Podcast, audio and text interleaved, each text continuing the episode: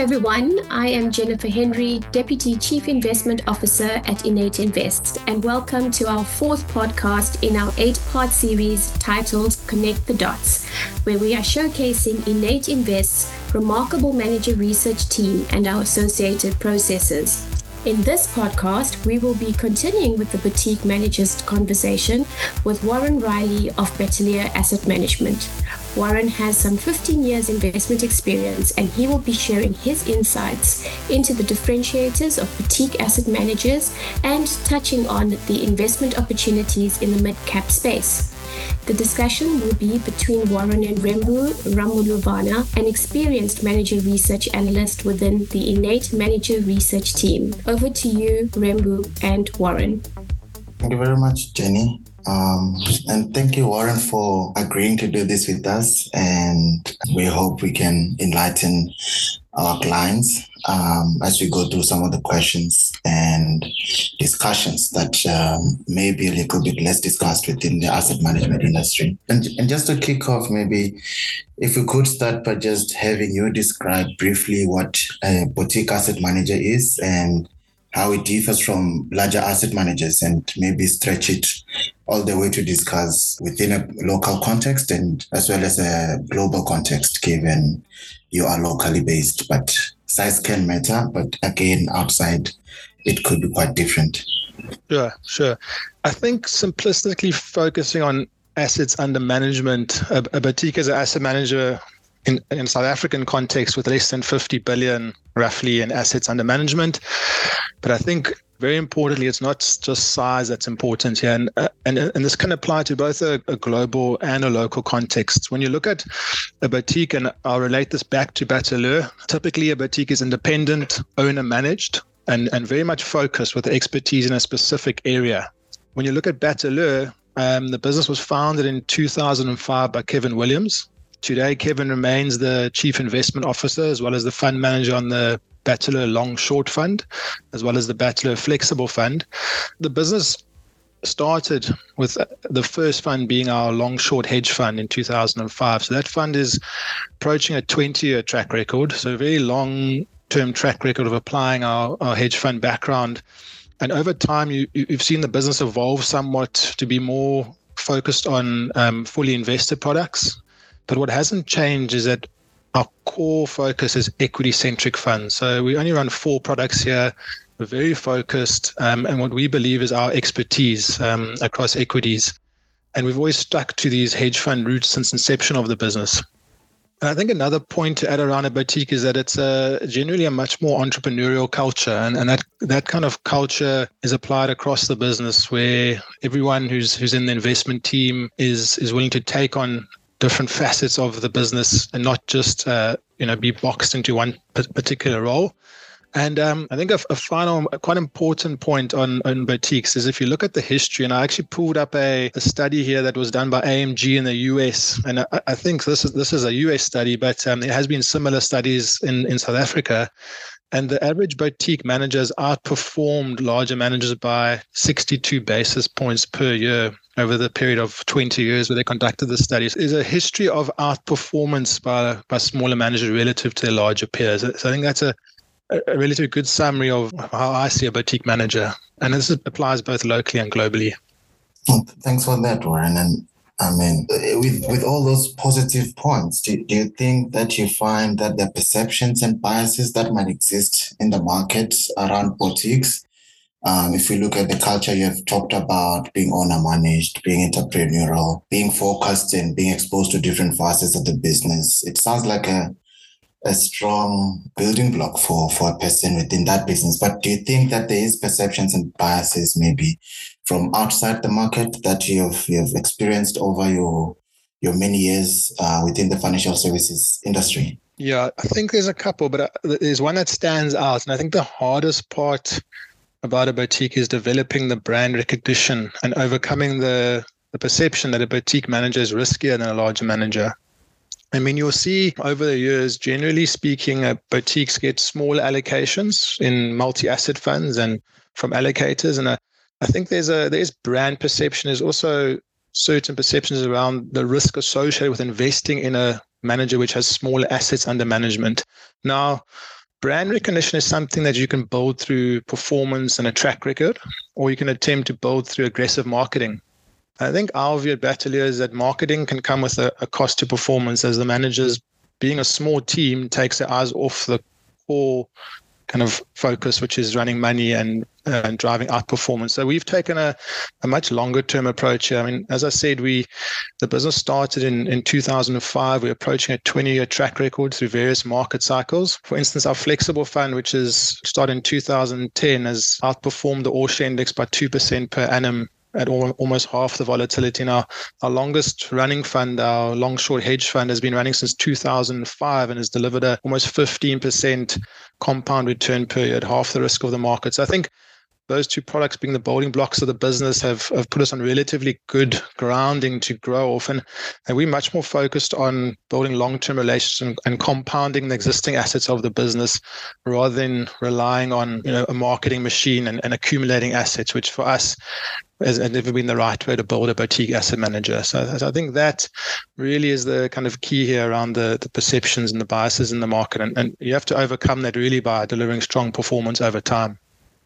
Thanks, Warren. And I, and I believe you've, you've touched on quite quite key points there, um, including the differentiated strategies, the focus that can differentiate these boutique managers. But just if we stay on the risk and perception perspective, do you think the, there should be some benchmark maybe created for boutiques or uh, the guys that are marketing better should should should be the ones to win, I guess, the AUM. And 20 years later, maybe your performance comes through. I mean, what do you think would be the best way to benchmark boutique managers and, and maybe benchmark them against guys who have bigger budget to actually do the marketing and maybe even longer track records for performance? And, and you guys are fortunate to have had that already.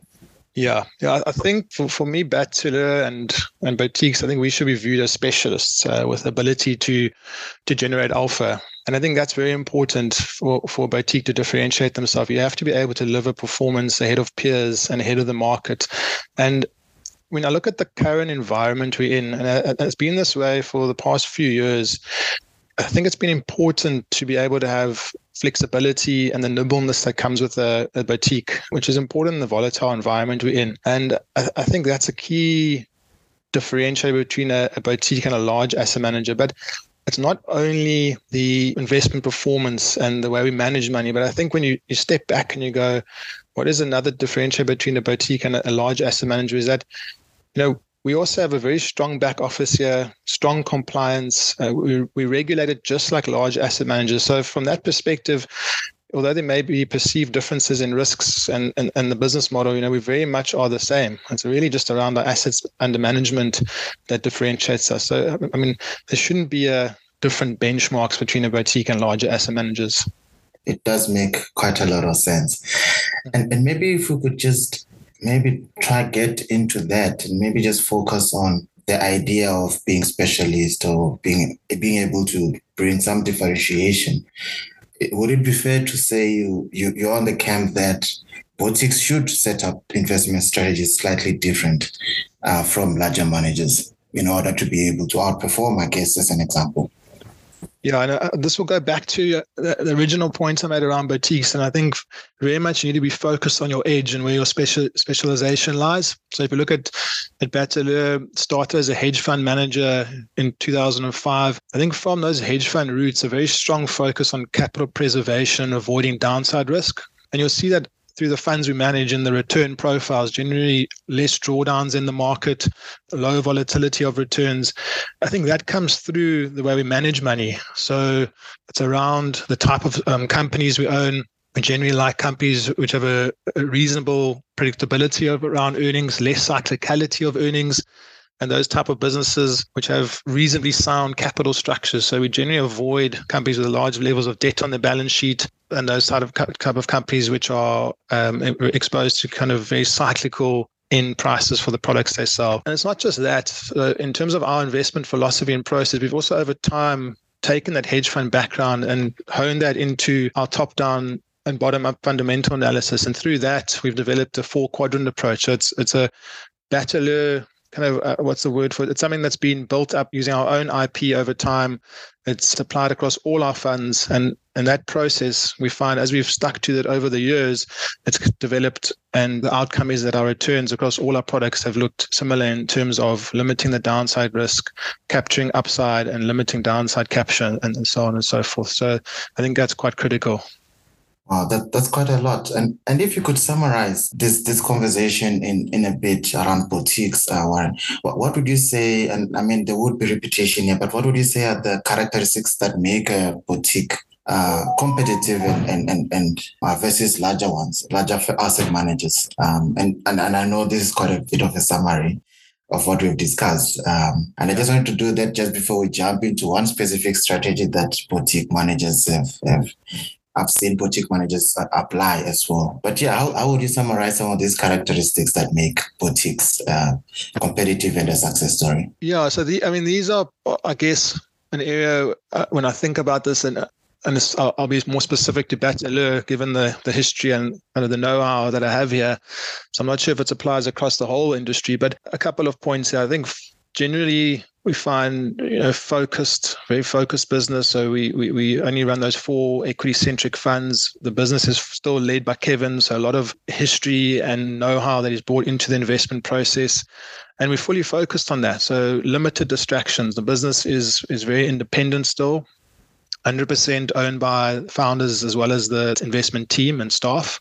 A tightly knit team if you look at our investment team of, of eight investment professionals, we've had very limited staff turnover, very stable team. And I think that delivers consistency in process and the, the consistency of the knowledge in the team is, is very important. If you look at our investment team, we are all generalists. So we, we look at various sectors and we have very high expectations on performance. So if you think about the investment team at Bateleur, I guess the word to describe it is a metroc- metrocracy. So you know, there's high standards. Everyone's expected to deliver high levels of performance, and there isn't really nowhere to hide in the investment team. We're not like a, very large organization where you can go spend a, a, couple of days looking at one or two companies and, and expect to you know that to be the level of that will pass. So it's it's a, it's a very high performing culture and when you look at the actual business in terms of how we run money, we, we still, given our asset base, very nimble and agile. So we can rapidly respond and incorporate new information into the portfolios. So if we get a news on a particular company we own and it's something different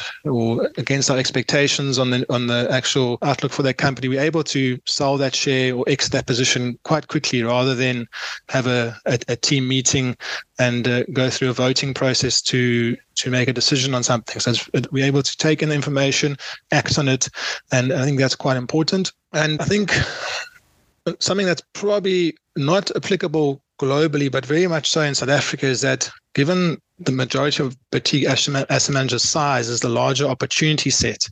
So we are able to play in, for instance, an opportunity set of 150 to 200 companies, whereas larger asset managers are probably limited to top 50, 60 companies given liquidity constraints. So we are we do have that bigger tool set to apply, which which I think is quite a big positive in this environment. So I think that that's a reasonable summary of the characteristics. Uh, thanks a lot for, for that, Warren. Maybe if you could just uh, seg into that a little bit. You have a more, more over 150 uh, stock opportunities versus a larger manager. And then I guess this just brings us to smaller firms, mid and small caps. What, what, do you think are some of the challenges and advantages that come with focusing in this part of the market and including that as part of your approach? Yeah. First of all, I guess the advantage, I think we obviously have a much wider opportunity set. So we're able to find and research ideas that potentially larger firms cannot meaningfully participate in. And you know this this part of the market, the mid to small cap part of the market, it's it's generally under researched. Um, these businesses, if we look at South Africa, it's that there's very little sell side coverage or research on these companies available. So if you want to do the work and dig in, you there are great opportunities to be found. And I think you'll also when you look at that opportunity set relative to larger peers, you can generate uncorrelated returns relative to your peers purely by the fact that you have very differentiated positioning. The disadvantage and, and the primary disadvantage of playing in that space is the liquidity. And that part of the market is more liquid. So you have to manage your, your position sizing. And I think if you look for an example, at the the Bateleur Flexible Fund, for instance, we've got around, and it's it's been higher depending on the market cycle, but around 10% of the portfolio allocated to these mid cap opportunities. And I think it's very important as well when investing in this space, we, we're very well aware of the liquidity. So we produce a weekly internal liquidity report to monitor our exposures, our days to trade, our days to exit. It really is top of mind. So, so although the advantages are obviously the opportunity set and being able to invest in these businesses and, and, and obviously generate uncorrelated returns, at the same time, you have to manage the exposure and be aware and cognizant of the liquidity risks in these some of these companies. And Warren, if, if we had to extend on that comment, uh, do you think larger managers would have to apply similar risk management tools if they were to invest in this kind of, of, of space as well? Of course, they're already constrained from a size perspective to an, to an extent generally. Uh, but say they were in that universe uh, or that portion of the universe, would you expect them to be doing something different from you guys in terms of risk management around that? No, I, I, would say our risk management practices are, are up there, hopefully up there with some of the larger firms. And I think investing in these companies, when you actually look at the fundamentals of these companies and how they report, the regulatory oversight, it's all the same. I mean, we conduct thorough research on these businesses. It'll be the same approach that we do with the larger companies um, in terms of financial reporting, annual reports, management meetings, site visits. It's all the same rigorous process and it runs through our same four quadrant approach. So very similar. And again, it just comes down to managing your exposures and the understanding the, the risk of, of liquidity. And again, sizing that those positions in the funds accordingly so that you're not too overexposed, you know, that mid caps don't dominate the outcome of the portfolio. And I think that's quite important. It's always been a, a, a focus of ours at Bateleur. No, that's that's a great point. Thanks, thanks for that, uh, Warren. And and in case, in terms of maybe when you're doing the research and getting closer to to, to the firm, um, how important are creating relationships with this with these investee companies as a boutique? And do you try and sustain these relationships? Mm. I think what's important when looking at some of these these businesses is they often, like I said earlier, they have no sell side research. So you start with a blank piece of paper often. You, you have your annual reports, your historical financials, and you have presentations and so on from the the investor days. Generally, these companies don't attend investment conferences or hold investor roadshows. So it's often if you find the opportunity, do the work. It's often we'll need to reach out, contact management through investor relations, and organize meetings as well as site visits if need be. So there's a lot of more work from our side in order to reach out and, and contact these businesses often and, and stay in touch. And uh, I think saying that a lot of these businesses, although when you say mid cap, you think that these are opaque businesses that you know no one knows about. But uh, I'll give you two examples. For example, one business we own, which is Italtile. I mean, that's a 15 billion rand market cap business it's got turnover of almost 10 billion rand and it produces almost 50% of the tiling needs in South Africa in their local factories. So it's a it's a major business. It's just relatively small and falls under the market cap cutoff of many of the, of the large institutions. Similarly speaking, Adcock Ingram, it's a 10 billion rand market cap business, also turnover of almost 10 billion rand, and it's the OTC leader in the South African market over the counter drugs. It's got brands such as Panado, Corenza, Bioplus, Epimax, very well known household brands. So, you know, these are generally big companies and they've been listed for a long time as well. Italtile's listed in the 1988, um, for instance. So it's the information's there, the history's there, generally speaking, and and these are are great businesses. They just are have limited coverage, and one has to do a lot more work often in order to get to the answers. And Warren would, I mean, a lot more work. Does it sound more like you have to scrutinize them as opposed to if you were looking at a stock which is covered by a lot more analysts uh, for, for the fact that it's much larger and held by a few more people, including coverage from the sell side. And, and if this is the case, I mean, what type of things are you scrutinizing about these smaller firms? And I do appreciate that some of them have been listed for a while, and, and I can, but I can imagine some of them would, would be coming in as new new new stocks that have potential, or they, they might have been spun out um, and still have their own potential, but market cap would be small, so maybe less coverage. But what type of aspect would you scrutinize for such for such smaller firms, if any at all?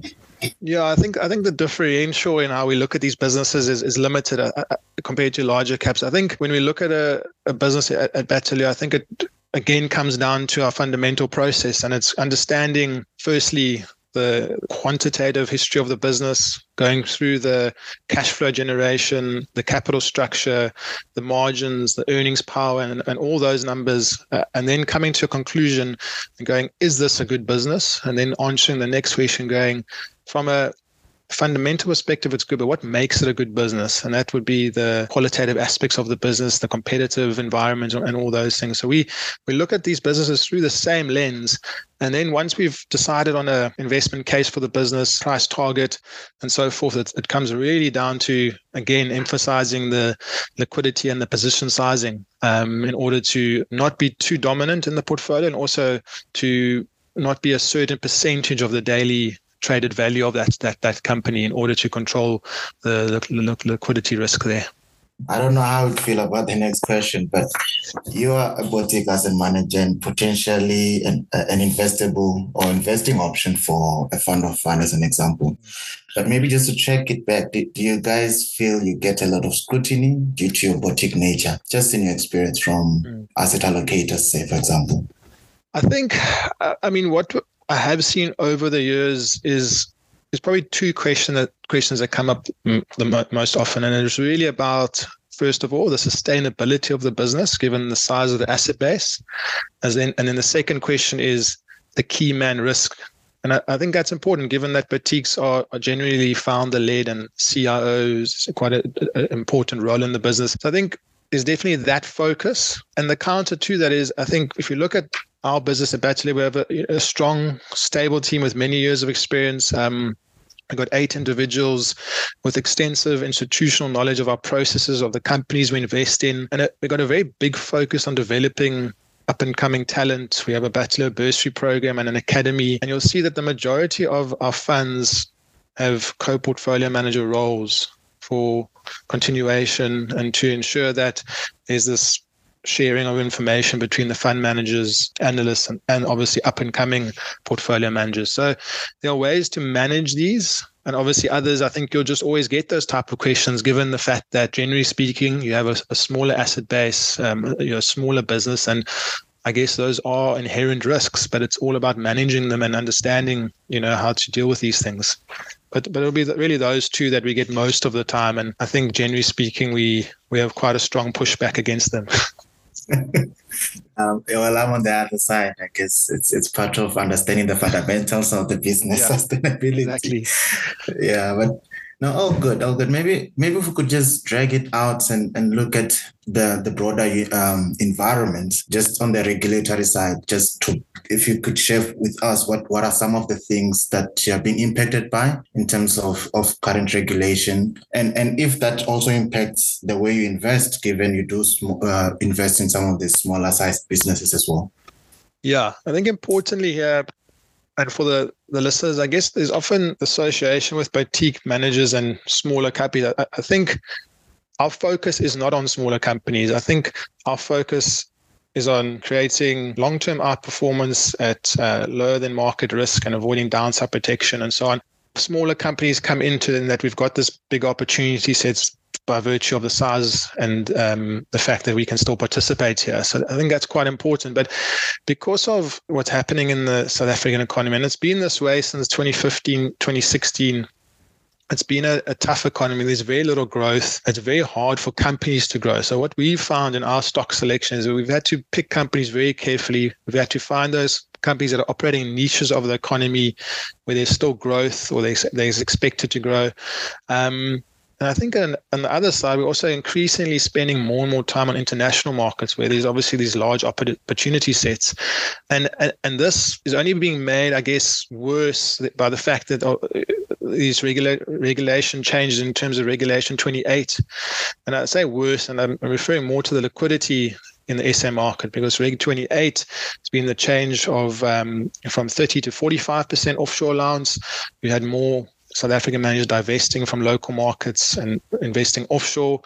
And lower liquidity is it's poor for smaller companies. So again, one has to manage that aspect of the, the portfolio, the liquidity, and understand that until that changes, it's going to be a, a relatively tough backdrop. And if you look at history in our flexible fund, we're currently at around 10% allocation to kind of these mid cap companies. That's been as high as 15 to 18% range historically at some points in time. And what we find exactly that. So we've reducing our mid cap exposure um, locally, and you'll see a larger element of our portfolio moving to offshore opportunities where there's obviously liquidity, or there's no issue with liquidity, and there's uh, a lot of uh, opportunities out there to pick pick stocks. Yeah, I think I think that's probably the the most important aspects there. No, no, thanks, Warren. And and just on that point, you mentioned your your your your global opportunity set and, and and maybe if you could just share with us how have you been navigating this this environment given the many challenges and and, and changing environments from geopolitics geopolitics to monetary policy being being quite quite aggressive and restrictive and many other aspects that that are obviously happened covid-19 uh, another issue there. How have you guys navigated given this global product? And obviously, that doesn't make the, the opportunity set less easy out there. Yeah, I think it's it has been a, a relatively tough macro environment uh, uh, the last two years.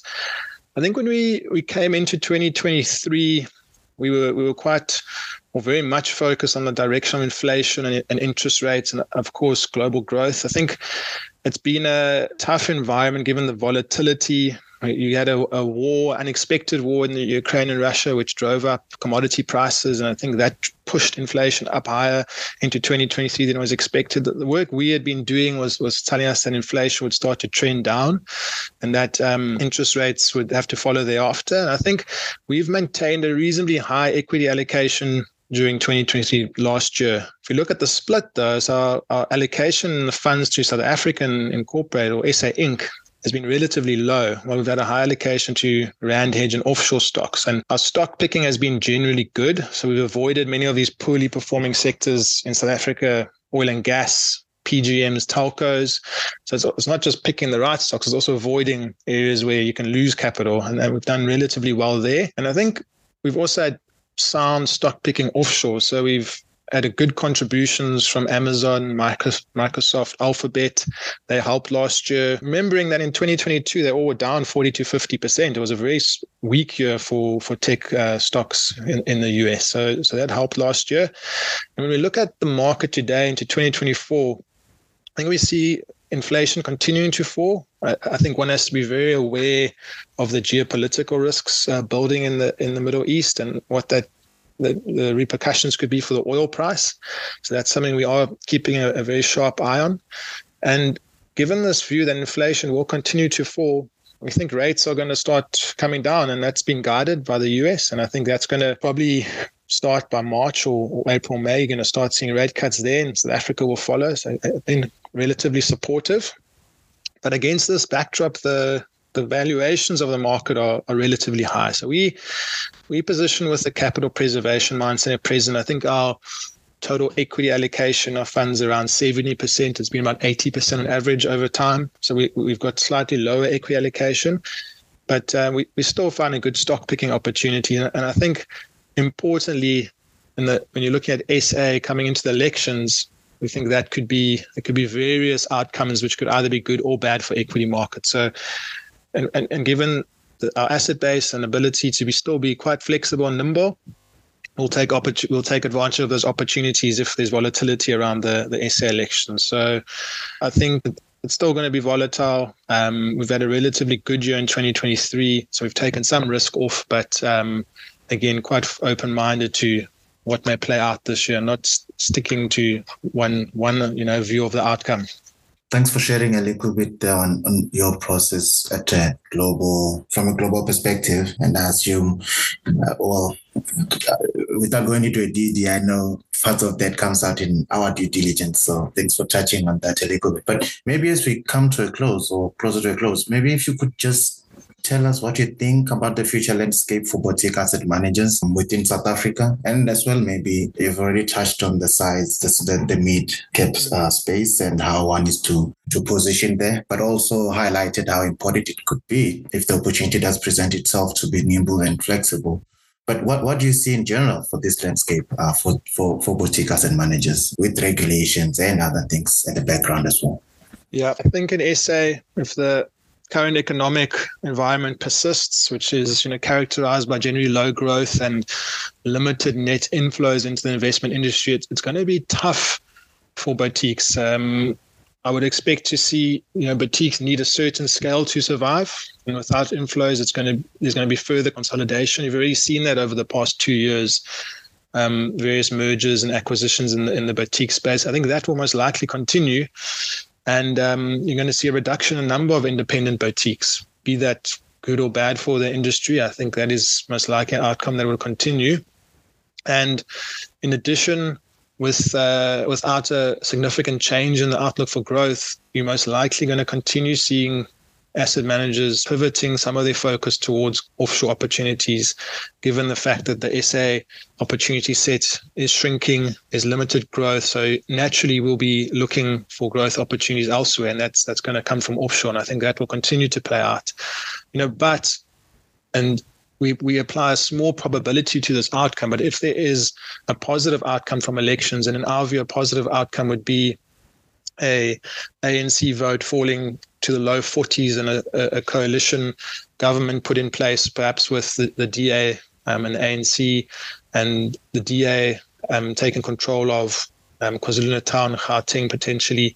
I mean, that could flip the narrative on SA, and we'll be prepared then to look for further opportunities locally. And we know the, the space well. So I think a boutique is very well equipped to take advantage of that. Right? We can move quickly and we won't be afraid to to take opportunities if we, we see the narrative changing and the opportunity set looking more interesting in SA. Thanks, Warren. And and maybe just fi- one final question from me. If, if you could share with us any advice you'd give both investors uh, and aspiring boutique asset managers. Oh, yeah, and, and any final thoughts from, from your side, if we could we could touch on yeah. that. Um, Look, Bateleur was, like I said earlier, it was founded in 2004. So we're approaching almost 20 years now of, of, of running money.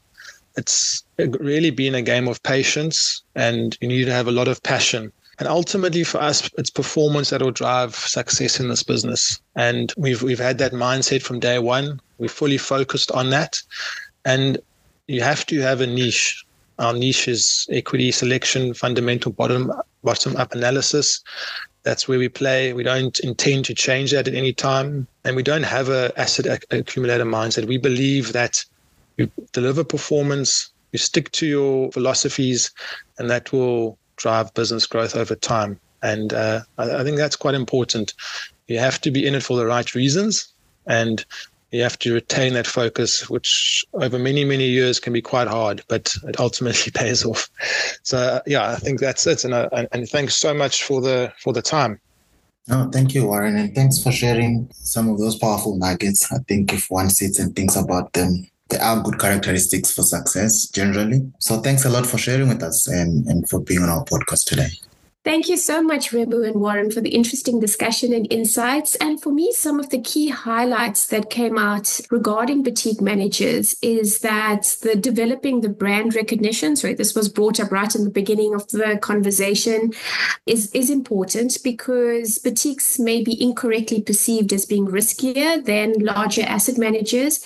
But there are several boutiques and uh, like Bateleur that have really institutionalized their process despite being smaller in terms of the team size. And that's something that you know the audience needs to be aware of. The mid to small cap is an opportunity set that larger asset managers may not be fully able to participate in, and this is an opportunity for, for boutiques. The mid and small caps is also a, a very under researched area and also presents then a good opportunity set, but just need to be well aware of those constraints. And, uh, you know, just uh, tying it all together, just at the end there, uh, was great, just uh, around the discussion discussion on the future of boutiques. And um, there could be some consolidation in the industry for smaller asset managers. I think, particularly given that savings is under pressure in, in South Africa. And it's difficult to say whether that's going to be good or bad for the industry. But boutiques in general are very well equipped to deal with the various risks and opportunities set, both locally and globally, given the very volatile landscape that we're in.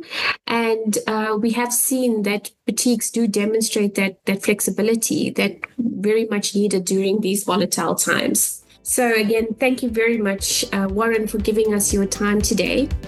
Towards the end of 2023, INN8 Invest was awarded DFM of the Year by Citywire, and we could not have achieved this without our great asset management partners like Bateleur. So, thank you so much to our audience today for listening in. And I hope that you enjoyed this conversation as much as I did. And we hope that you join us in our next podcast, which will be an internal one, where I will be discussing our inaugural Diamond Awards with Joe Fasco, our CIO.